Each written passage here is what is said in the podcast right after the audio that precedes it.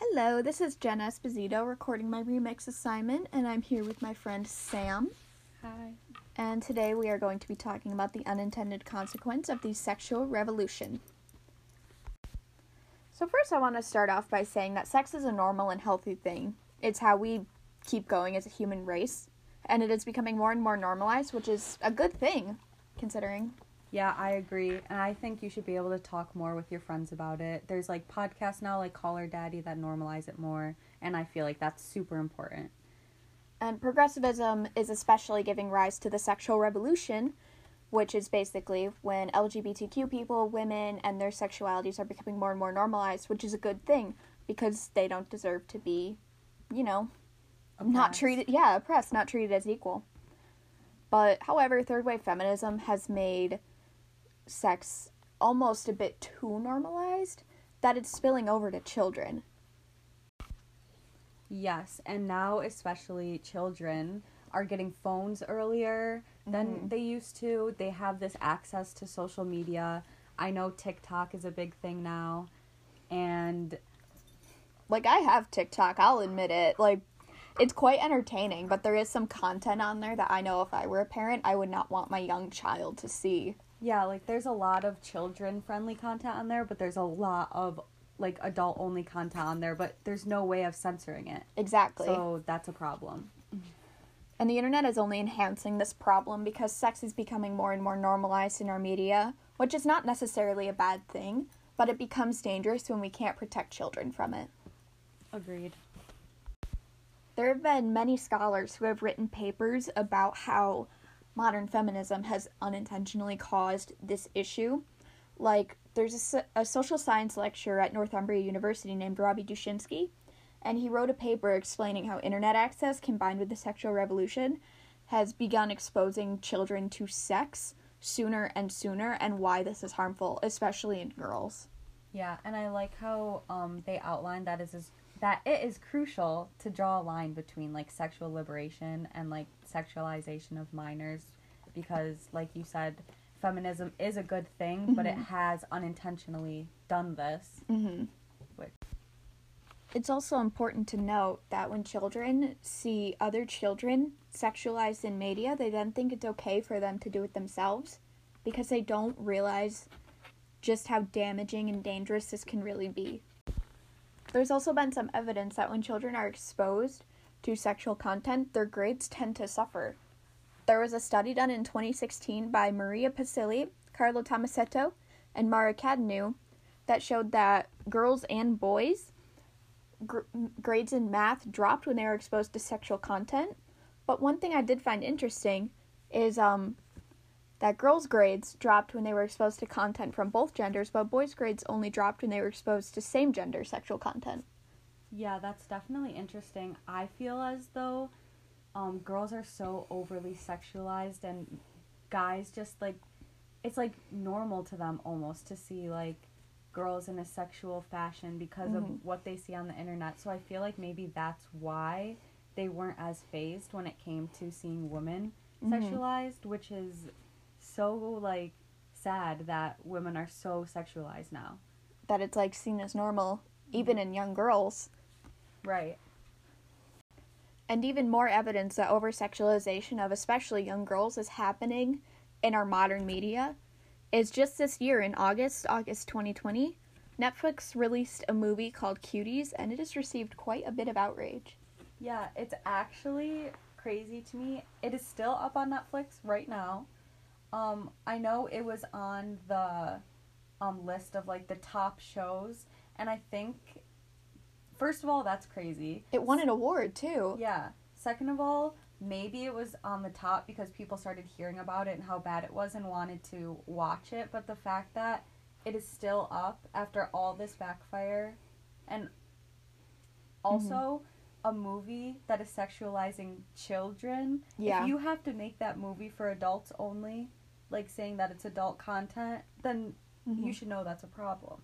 And it would be one thing if it was like 18 year olds playing young girls.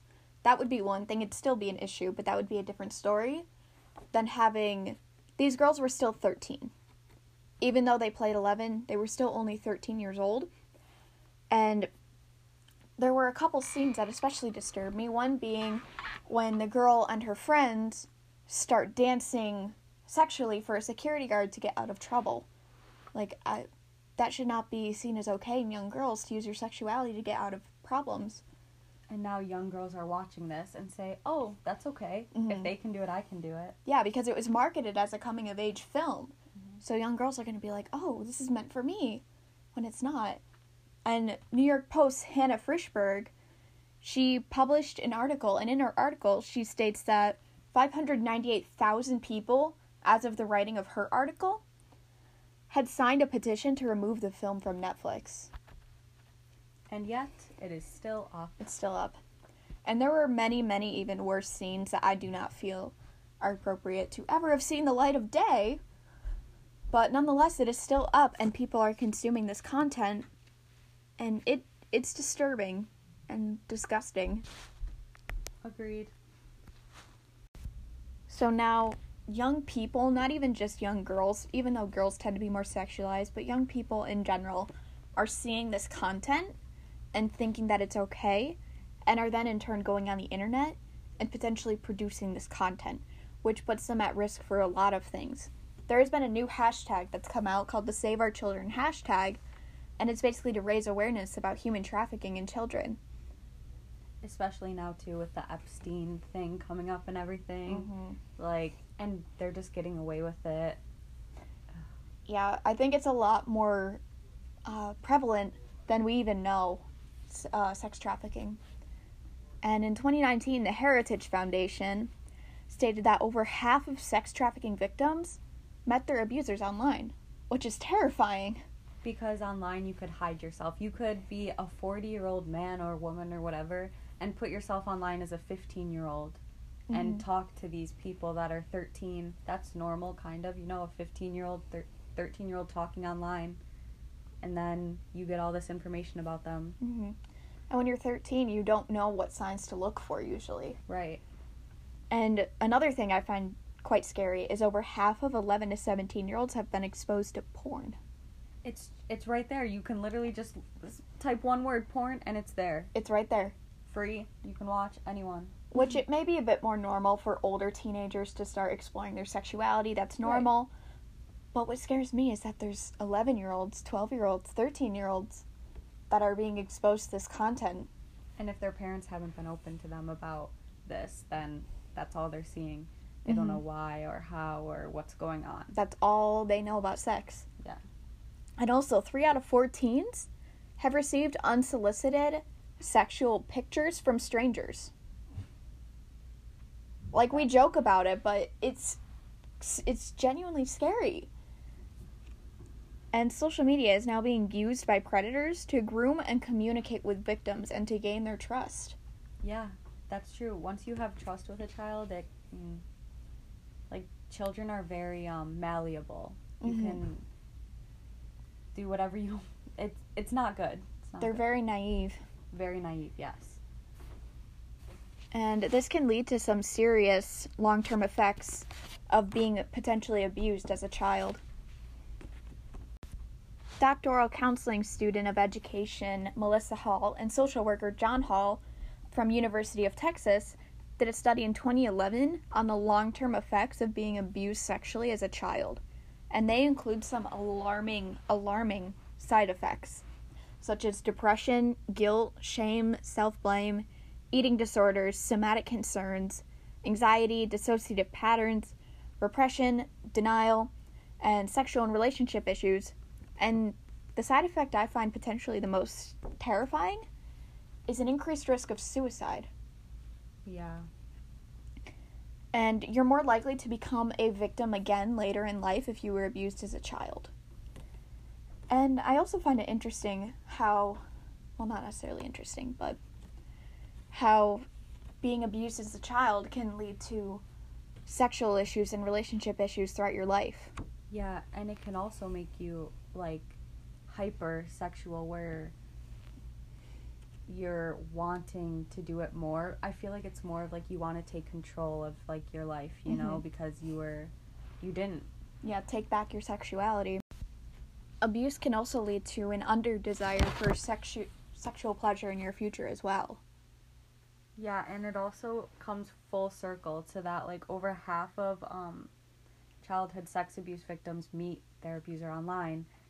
Mm-hmm. So it just comes full circle to the over sexualization of children. hmm It shows how unintentionally being over sexualized online can lead to all of these long term effects well into your adulthood that you may never fully recover from.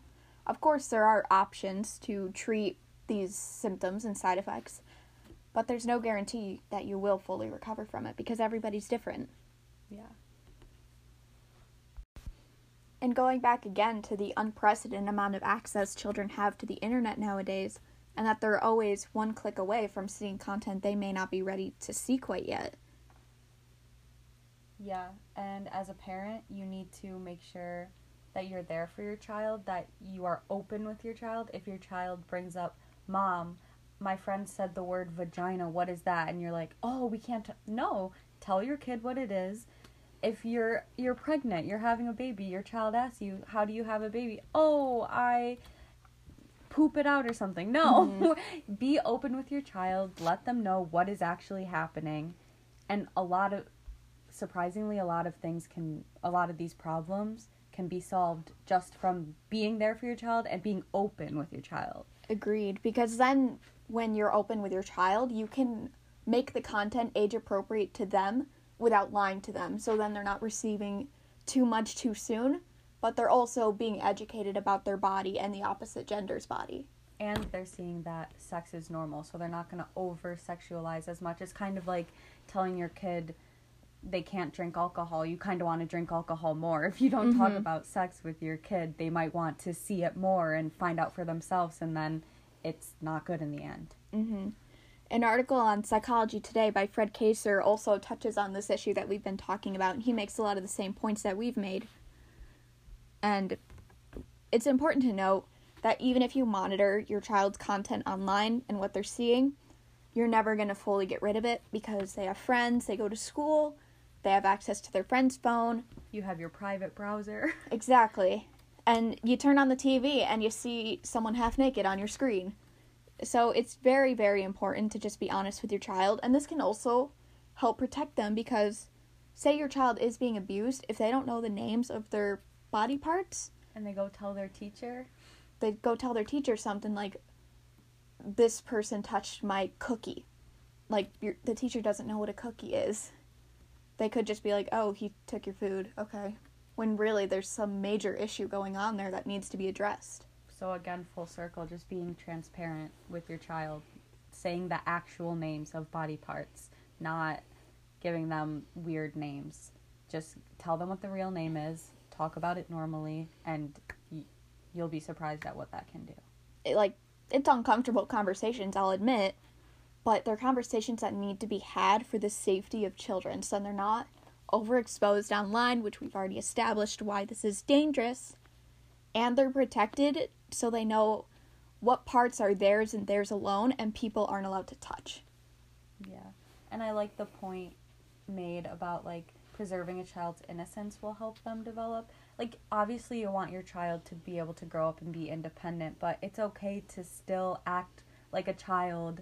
It's okay for them to be maybe a little less mature. mm-hmm. Like that's not a problem. Like just let them be them. raising safe children will help them become healthy adults and it'll help them have hopefully normal and healthy sexual and romantic relationships in the future if they decide that's something they want to pursue. Yes. It's also important to say that we're not trying to shame parents here because this is an issue that no other parental generation has ever had to deal with. Yeah, I never thought of it that way, but you're so right. Like the media was not like this even like when we were born. Yeah, early 2000s it was not this bad. It was Right. not this much access. Like cell phones are pretty new. Mhm. you know, well, the kinds we have. The where high-tech ones. The internet is right there at your fingertips Mhm. at all times.